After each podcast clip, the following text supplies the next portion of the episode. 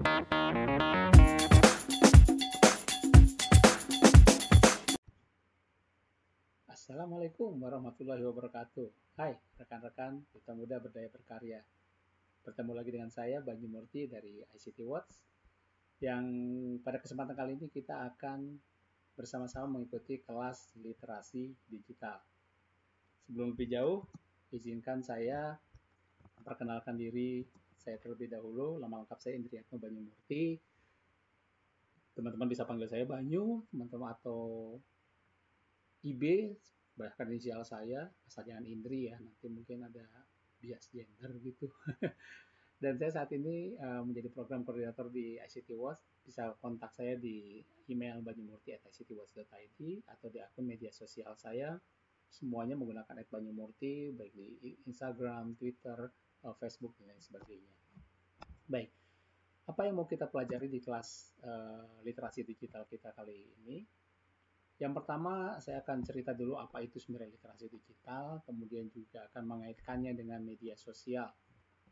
Uh, tentunya media sosial menjadi sebuah keniscayaan penggunaannya selama uh, buat teman-teman semua dan saya akan sedikit cerita uh, beberapa algoritma dan juga dampak dari penggunaan media sosial ini dan kemudian juga kita akan berbicara hoax Eh, termasuk bagaimana cek fakta dan juga uh, terkait dengan privasi dan terakhir juga bagaimana proses reporting dari sebuah konten yang buruk dan yang muncul yang kita temui di internet atau di media sosial. Baik, kita masuk ke apa itu literasi digital. Pada prinsipnya definisi literasi sendiri teman-teman mungkin sudah paham adalah sebuah kemampuan ya kalau literasi sendiri sebenarnya kemampuan baca dan tulis ya.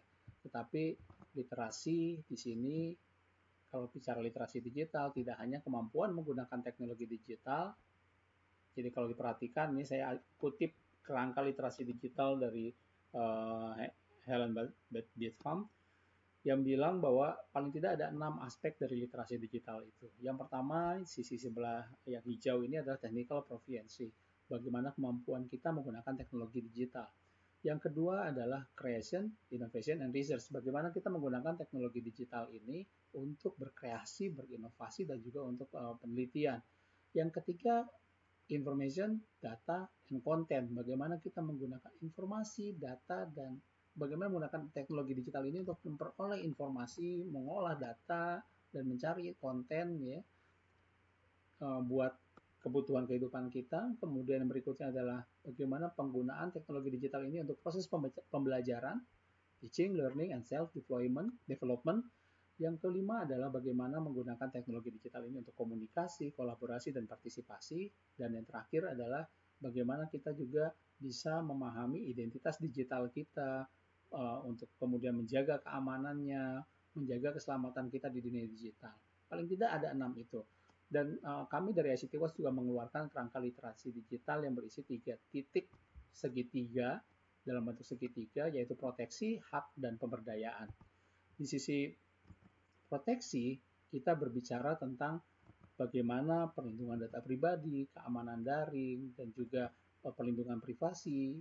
Di sisi hak, kita juga ber, kita berbicara tentang terkait dengan hak-hak kebebasan berekspresi, hak-hak kekayaan intelektual, dan juga aktivisme sosial, dan di sisi lainnya adalah pemberdayaan bagaimana penggunaan teknologi digital ini kita juga harus menguasai misalnya terkait jurnalisme warga, kewirausahaan dan etika informasi.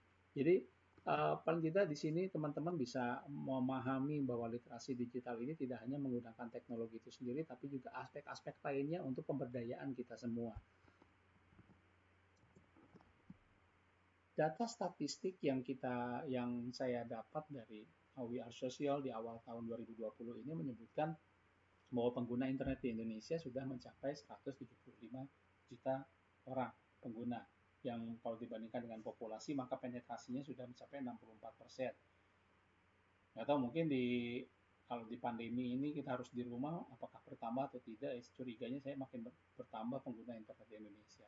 Nah, di antara 175 juta pengguna internet Indonesia itu 160 juta di antaranya adalah pengguna aktif sosial media. Jadi 90% sekitar 90% adalah pengguna aktif sosial media. Nah, terkait dengan sosial media sendiri, apa sih media sosial yang paling banyak digunakan di Indonesia? Ternyata YouTube menempati peringkat pertama. Mungkin dengan sekarang mudahnya, uh, murahnya kuota, uh, bandwidth makin besar gitu ya, sehingga akses-akses video juga semakin mudah di uh, mudah di kita lihat di internet. Sehingga YouTube menjadi aplikasi media sosial yang paling populer. Disusul dengan WhatsApp, Facebook, Instagram, dan Twitter. Tapi mungkin di kalangan Eh, generasi Z atau milenial Instagram lebih unggul dibanding Facebook ya. Uh, sudah saya tanya kalau teman-teman kuliahan, saya nggak tahu rekan-rekan kita muda ini masih banyak yang menggunakan Facebook atau tidak. Tapi kalau saya datang ke kampus atau ke SMA, mereka sudah jarang sekali yang menggunakan Facebook, tapi lebih banyak penggunaan Instagram. Nah, kenapa saya berbicara uh, media sosial? Karena yaitu tadi pertama adalah penggunaan media sosial yang sangat populer di uh, yang sangat paling banyak digunakan oleh pengguna internet di Indonesia. Yang kedua juga terkait perubahan kita cara mendapatkan informasi. Kalau zaman dulu orang untuk mendapatkan informasi itu harus uh, ya nyari berita di radio, nonton TV atau koran. Ya. Itu zaman saya SD, SMP, SMA gitu ya nyari nyari berita itu seperti nyari informasi itu seperti itu. Tapi sekarang dengan adanya internet bahkan dengan adanya media sosial di akhir era penghujung 2000-an gitu yang makin populer di 2010-an awal gitu makin populer orang mendapat apa mendapatkan berita tidak lagi dari sumber utamanya itu media massa tetapi juga tapi malah melalui perantara media sosial ini.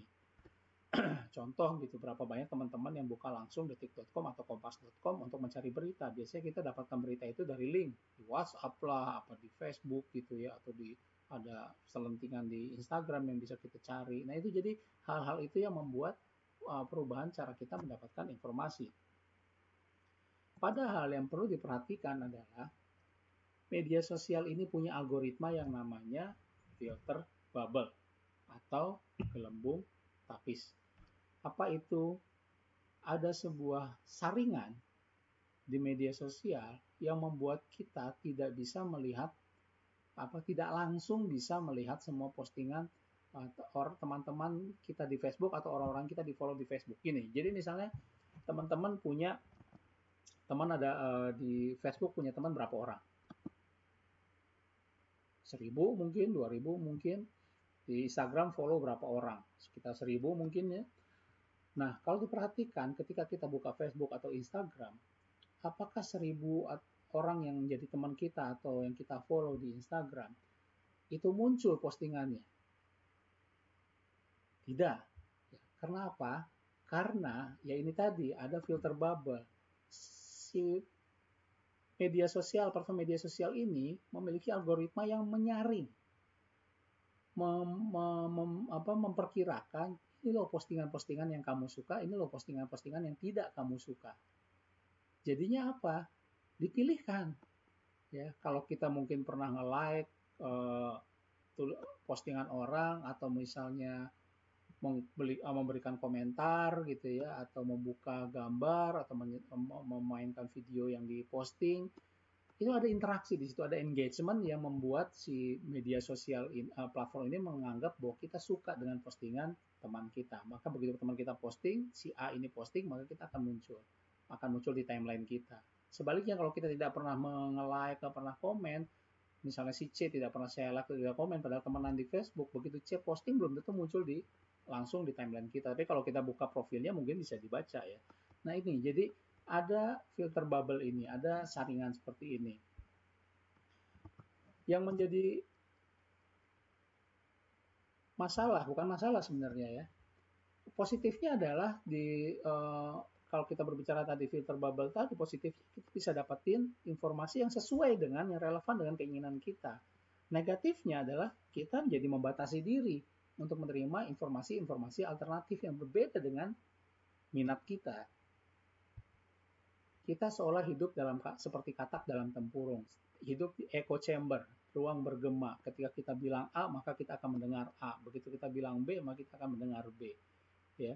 Jadi ini membuat kita seolah itu tersekat-sekat. Bahayanya di mana? Mungkin kalau teman-teman ingat kemarin polarisasi yang muncul ketika Pilpres antara pendukung 01 dan pendukung 02. pendukung 01 misalnya jika menerima pesan-pesan atau sering menerima postingan melihat postingan yang mem, mem, istilahnya memberikan ke kebagusan kehebatan 01 maka dia akan like akan share. Atau ada yang menceritakan kejelekan 01 mungkin dia tidak akan peduli dia tidak akan sentuh itu sama sekali. Dan kalau misalnya ada kebaikan dan 02 juga sama. Tapi begitu ada kejelekan tentang 02 karena dia pendukung satu dia bisa jadi nge-like bisa jadi nge-share. Sebaliknya orang lain yang menjadi pendukung 02 melakukan hal sebaliknya dia akan nge-like postingan-postingan yang bagus tentang 02 dan akan share mungkin uh, uh, postingan-postingan yang buruk tentang 01 ya. Akan muncul polarisasi. Mungkin teman padahal mungkin si A dan si B ini pendukung satu pendukung 02 ini mungkin temenan. Tetapi karena pilihan dia untuk pilihan informasi dia berbeda maka fit yang ada di 01 ini dan fit yang ada di 02 ini akan berbeda dan jika mereka bertemu, mereka akan saling mempertanyakan, kenapa sih kamu masih milih 01? Yang di sini akan mempertanyakan, si A juga bertanya, kenapa sih B kamu masih memilih 02 dengan segala informasi yang keburukan 02? Ya karena apa sih kok B ini tidak mendapatkan informasi itu dan si A juga tidak mendapatkan informasi keburukan uh, keburukan tentang 01. Nah, ini jadi seolah-olah kita seperti hidup dalam seperti katak dalam uh, tempurung di media sosial ini. Akibatnya apa? Akibatnya adalah kita hidup dalam era pasca kebenaran atau post era, sebuah situasi di mana orang lebih percaya, lebih menerima eh, informasi-informasi uh, yang selaras dengan dia, yang cocok dengan emosi dia, yang sesuai dengan pendapat dia, dibandingkan informasi yang sebenarnya adalah fakta. Kalau walaupun itu fakta tapi tidak cocok dengan uh, opini dia, pendapat dia, maka dia akan menganggap itu sebuah kebohongan. Sebaliknya, walaupun itu kebohongan, tetapi di apa sesuai dengan pendapat dia, dia bisa nyatakan itu sebagai sebuah kebenaran. Ya, inilah disebut sebagai post-truth era. Nah, post-truth era inilah yang membuat maraknya terjadi hoax. Hoax bahasa Indonesia pakai KS, kalau bahasa Inggrisnya hoax ya, pakai X. Yaitu sebuah informasi bohong atau fakta yang dipelintir direkayasa sengaja disamakan dengan tujuan dianggap sebagai sebuah kebenaran. Menyadur dari first draft the news, paling tidak hoax ini di bagian bulatan hitam itu ada misinformasi dan disinformasi. Misinformasi ini bisa disebut sebagai sebuah informasi bohong yang sebenarnya tidak berniat merugikan. Sementara disinformasi adalah informasi bohong, informasi yang salah tetapi punya niat merugikan, punya niat menjelek-jelekan. Ya. Ada lagi di sisi lain ada istilahnya framing, ada malinformasi, sebuah informasi yang dipenggal, tidak bohong sebenarnya informasinya benar tapi dibuat uh, dipenggal untuk dianggap sebagai sebuah uh, apa untuk sesuai dengan opininya dia agar orang tergiring opininya sesuai dengan opini orang yang menyebarkannya. Ini yang disebut juga information disorder. Nah, apa saja misinformasi dan disinformasi ini? Paling ada tujuh ini. Satu, satir. Yang kedua, konten menyesatkan. Ketiga, konten tiruan. Yang keempat, konten rekaan. Kelima, konten hubungan yang salah atau koneksi yang salah. Konteks yang salah. Dan yang ketujuh, konten yang dimanipulasi. Kita akan lihat contohnya satu persatu. Yang pertama, satir atau satir. Ini adalah sebuah informasi yang tidak bertujuan informasi salah yang tidak bertujuan untuk menyebabkan kerugian tapi berpotensi menipu. Contoh satir ini, misalnya ini eh, ada yang mau posting waktu itu Islam itu agamanya salah. Sebenarnya postingan ini tidak salah ya. Postingan ini benar karena salah diasosiasikan dengan nama pemain sepak bola Liverpool yang namanya memang Muhammad Salah dan dia beragama Islam. Tapi ada yang tidak paham, tidak ngerti sepak bola, mungkin akhirnya menganggap bahwa itu adalah hinaan terhadap agama Islam. Ya. Jadi ini yang dianggap apa yang di, berpotensi untuk menipu. Atau ini juga kalau mungkin teman-teman follow di Instagram ada akun @aganharahap. Dia itu biasanya suka edit buat uh, gambar-gambar uh, satir, satire ini. Ada dulu pernah dia posting saya baru ke rumah seseorang kemudian melihat album fotonya ada anak pang gitu ya yang uh, dulunya dia suka pang tapi sekarang dia menjadi orang besar berbagai segala macam. Dia kasih narasi seperti itu. Padahal kemudian fotonya ini mirip dengan Presiden Jokowi. Orang mengasosiasikannya bahwa ini adalah Presiden Jokowi waktu muda padahal bukan. Jadi ini hanya editin editan saja dari Agan Harap ini dan memang dia sengaja untuk membuat satir membuat orang membuat apa uh, buat hiburan semata tapi bikin orang juga beropini yang unik tentang Presiden Jokowi. Padahal ini adalah bukan oh, fakta yang sebenarnya. Itu yang pertama satir. Yang kedua adalah konten yang menyesatkan. Bagaimana konten menyesatkan ini membingkai sebuah isu atau seseorang secara menyesatkan. Contoh ini presiden uh, lagi rame nih ini dua, dua, dua item ini yang saya jadi contoh ini lagi rame di musim corona ini. Yang pertama uh, presiden Turki Erdogan yang dianggap menut tidak menutup masjid karena lebih percaya kekuasaan Tuhan. Padahal sudah sejak lama Turki menutup masjidnya, uh, masjid-masjid di negaranya. Kemudian juga ada uh, video yang memperagakan kalau sulit masker silahkan pakai tisu basah. Padahal berdasarkan informasi dari uh, dokter, tisu basah sangat tidak direkomendasikan sebagai sebuah masker karena zat yang ada di tisu basah tidak baik bagi pernafasan. Ini contoh konten yang menyesatkan. Yang ketiga adalah konten yang meniru sumber-sumber asli. Kalau perhatikan di sini, misalnya dulu sempat ramai ada akun Twitter Nadia Makarim, garis miring Nadia Makarim yang mengajak kita untuk mendukung kampanye Namaste atau Overhandshake. Padahal ya mungkin pesannya bagus, tapi ini adalah konten tiruan. Karena apa? Nadia Makarim sendiri tidak pernah mempunyai akun media sosial. Itu ditegaskan dari klarifikasi yang dikeluarkan oleh Kementerian Pendidikan dan Kebudayaan. Kemudian ada situs Detik News mengambil wah gambarnya mirip dengan detik.com padahal kalau diperhatikan alamatnya adalah mstripdetiknews.blogspot.com. Ya, ini adalah sebuah konten tiruan meniru dari uh, situs berita padahal ini adalah uh, situs abal-abal. Yang keempat, konten rekaan atau palsu, sebuah konten yang 100% palsu dirancang untuk menipu dan menyebabkan kerugian. Contoh ini, misalnya yang paling ramai nih yang bawah nih, lockdown sekarang ada kuota gratis, silahkan klik di bawah ini. Begitu dibuka, diminta data segala macam, ya terus nyebarin lagi. Nah ini sebenarnya adalah konten palsu karena uh, ini adalah klaim yang tidak benar gitu. Jadi hati-hati dengan situs-situs tiruan. Yang kelima, jenis misinformasi dan informasi lainnya adalah hubungan yang salah. Hubungan yang salah ini adalah ketika judul, visual, atau keterangan tidak mendukung konten. Gimana contohnya? Nah, contohnya itu adalah uh, ini. Dulu pernah ada berita Sandiaga Uno menolak menjadi menteri karena tidak mau jadi kacungnya rezim. Padahal ketika kita baca keterangannya tidak ada uh,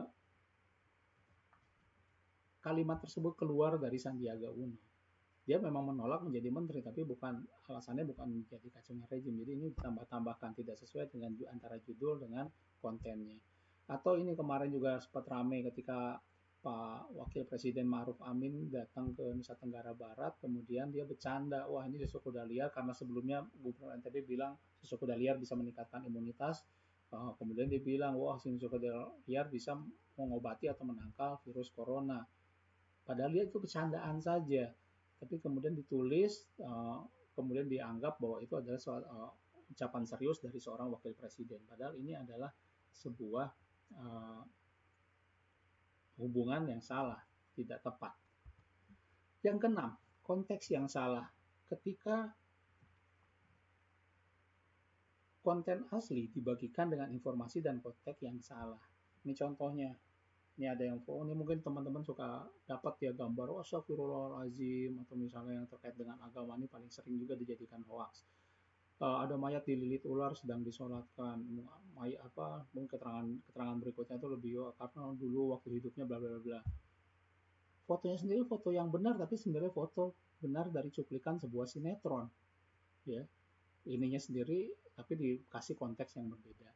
Kemudian juga ini hampir satu juta warga Cina ikut tes CPNS kemudian ditambahkan konteks wah ini nanti Indonesia akan diserbu dengan uh, warga Cina padahal hampir satu juta warga Cina ikut CPNS kalau baca berita di bawahnya di Cina itu di negara Cina mereka di negara Cina sendiri jadi ya wajar saja mereka ikut CPNS di negara Cina ada hampir satu juta penggunanya gitu, eh satu juta yang ikutan gitu ya, tapi bukan di Indonesia jelasnya. Yang ketujuh, konten yang dimanipulasi. Jadi konten yang dimanipulasi adalah ketika informasi atau gambar asli dimanipulasi untuk menipu. Ini contohnya ketika ramai pilpres kemarin ada foto Pak Prabowo di menggunakan uh, baju keagamaan, kemudian dipertanyakan agamanya dan lain sebagainya. Padahal ini adalah di crop yang gambar aslinya ada di bawahnya sebenarnya foto dari Uskup Agung Medan. Pak Jokowi juga tidak luput juga sering sekali menjadi objek uh, hoax konten yang dimanipulasi ini. Contohnya ini yang terakhir kemarin, uh, jangan keluar rumah kalau bosan nonton drakor saja. Fotokan dari CNN, padahal sebenarnya kalau diperhatikan ya ini apa uh, editan tulisannya sendiri sebenarnya editan. Jadi yang konten yang dimanipulasi itu tujuh misinformasi, jenis misinformasi dan disinformasi. Kenapa sih kita mudah percaya hoax? Pertama, karena kadang-kadang kita malas baca dan verifikasi. Yang kedua, terlalu percaya sama sumbernya sehingga kita tidak melakukan verifikasi. Yang ketiga, ada iming-iming dengan imbalan pahala. Iming-iming dengan imbalan uh, pahala. Wah, dengan uh, ketik amin atau sebagikan, maka Anda akan mendapatkan pahala dan sebagainya terhubung dengan perasaan keyakinan kita seperti tadi contohnya ketika saya misalnya pendukung 01 walaupun ada berita hoax walaupun itu hoax tapi itu cerita tentang kebaikan 01 maka biasanya saya akan share. Atau misalnya keburukan 02 akan saya share. Yang kelima adalah sering muncul di timeline kita tadi terkait dengan uh, filter bubble tadi echo chamber tadi maka biasanya informasi yang serupa akan muncul terus menerus di timeline kita. Jadi kita mudah percaya. Dan juga tidak bisa bedakan satire dan hoax mana yang benar-benar hoax mana yang hanya sekedar candaan. Nah, gimana sih cara cek fakta mengetahui apakah itu hoax atau tidak di ponsel? Sebenarnya gampang. Yang paling sering saya lakukan adalah ada kalau menerima informasi bohong, cari aja keywordnya kira-kira apa keywordnya kita masukkan ke Google. Biasanya akan ketemu apakah itu benar-benar fakta atau hoax. Yang kedua, kita bisa gunakan tools cek fakta. Bisa WA Mavindo ke 0855 Di sana akan dijawab oleh mesin uh, bot uh, Mavindo. Yang kedua, buka situs cek fakta seperti cekfakta.com, turnbackhouse.id, stophoax.id. Ya. Yang ke uh, berikutnya adalah untuk gambar, kita bisa juga menggunakan situs image reverse, bisa reverse.photo, steameye.com, dan sebagainya.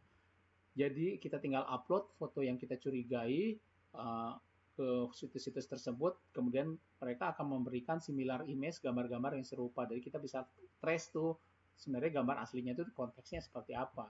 Kalau ketemu uh, video juga sama yang kita lakukan, tapi di capture dulu bagian dari videonya, kemudian kita uh, masukkan ke situs image reverse tersebut. Nah, uh, selain hoax, saya juga akan sedikit menyinggung tentang privasi di dunia digital. Privasi itu sendiri adalah hak kita untuk bisa menentukan apakah data kita, data pribadi kita bisa dikomunikasikan atau tidak ke orang lain. Boleh nggak nomor telepon saya dibagikan ke A atau dibagikan ke B? Nah, itu hak kita. Data pribadi sendiri apa? Intinya adalah data pribadi itu hak data-data uh, yang bisa mengidentifikasi kita, apakah nomor telepon, foto, alamat rumah, sekolah, tempat kerja, dan lain sebagainya. Kenapa sih harus dilindungi? Ya karena banyak orang jahat di luar sana yang bisa menjual atau bahkan menggunakan data pribadi kita untuk tujuan-tujuan jahat atau untuk prejudis atau prasangka misalnya terkait dengan keagamaan, uh, medical record kita atau mungkin kita pernah punya catatan kriminal. Ini akan membuat orang memiliki stigma atau uh, prasangka.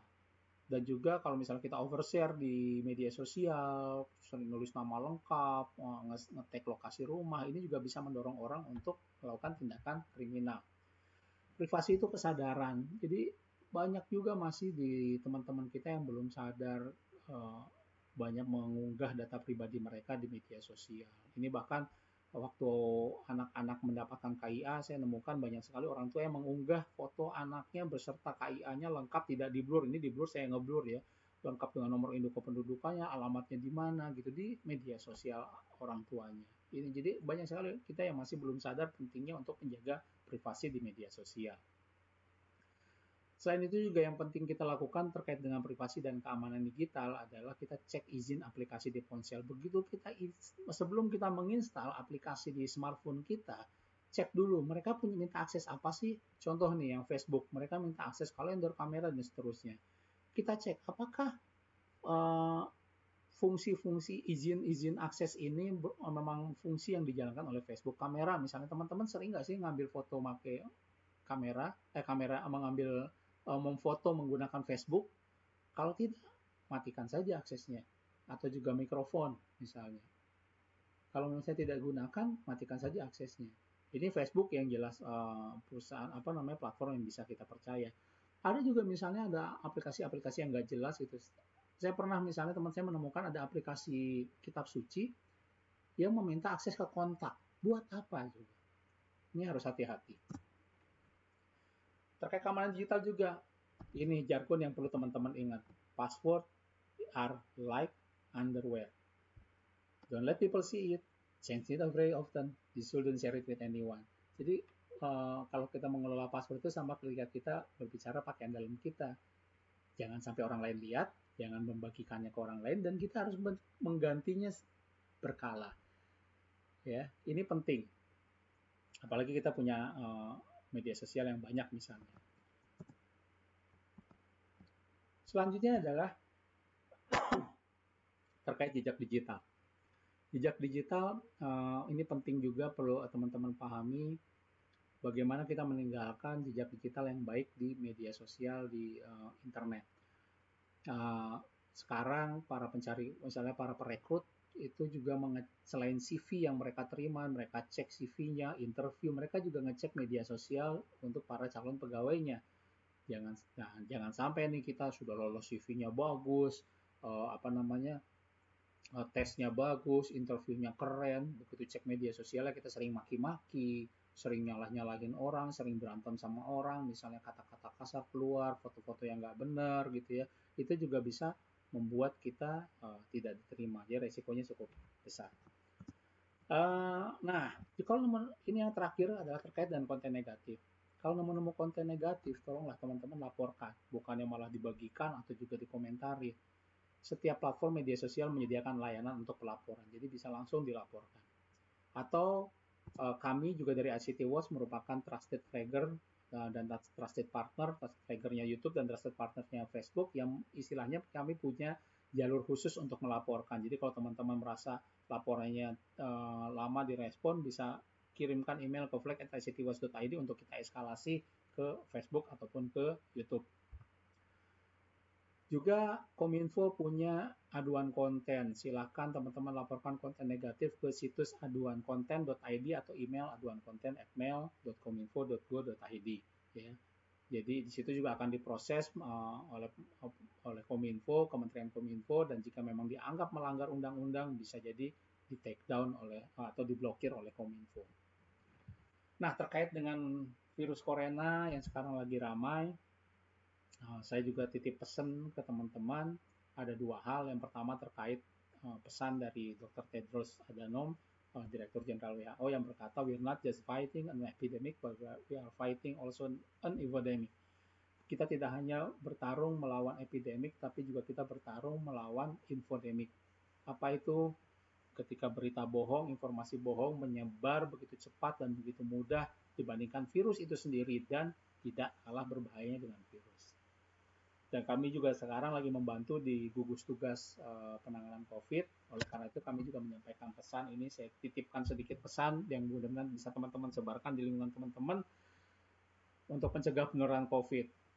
Sering cuci tangan, jaga kebersihan, ya dengan cuci tangan dengan ya sekarang sudah banyak videonya beredar bagaimana mencuci tangan yang baik dan benar, kemudian juga jaga daya tahan tubuh, makan makanan bergizi yang seimbang dan juga olahraga ringan di rumah Jaga jarak fisik paling tidak 2 meter dengan orang dan hindari kontak fisik juga, salaman, pelukan, cipika-cipiki, jangan dulu.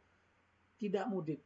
Jangan mudik apalagi dekat lebaran, please jangan yang mungkin teman-teman yang ada di rantau, kalau kasih tahu juga lingkungan yang, yang mungkin ada punya teman yang lagi di rantau, jangan pulang dulu ke kampung halaman sebelum pandemi ini berakhir. Karena ini bisa memperluas pandemi dan kita tidak akan selesai-selesai. Yang terakhir juga di rumah aja.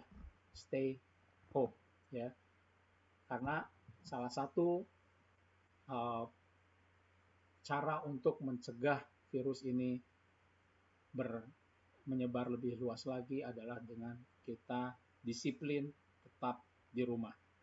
Itu saja dari saya teman-teman sekalian. Uh, semoga bermanfaat. Kita akan bisa uh, diskusi setelah ini. Nah, terima kasih atas pertanyaan uh, perhatiannya. Wassalamualaikum warahmatullahi wabarakatuh.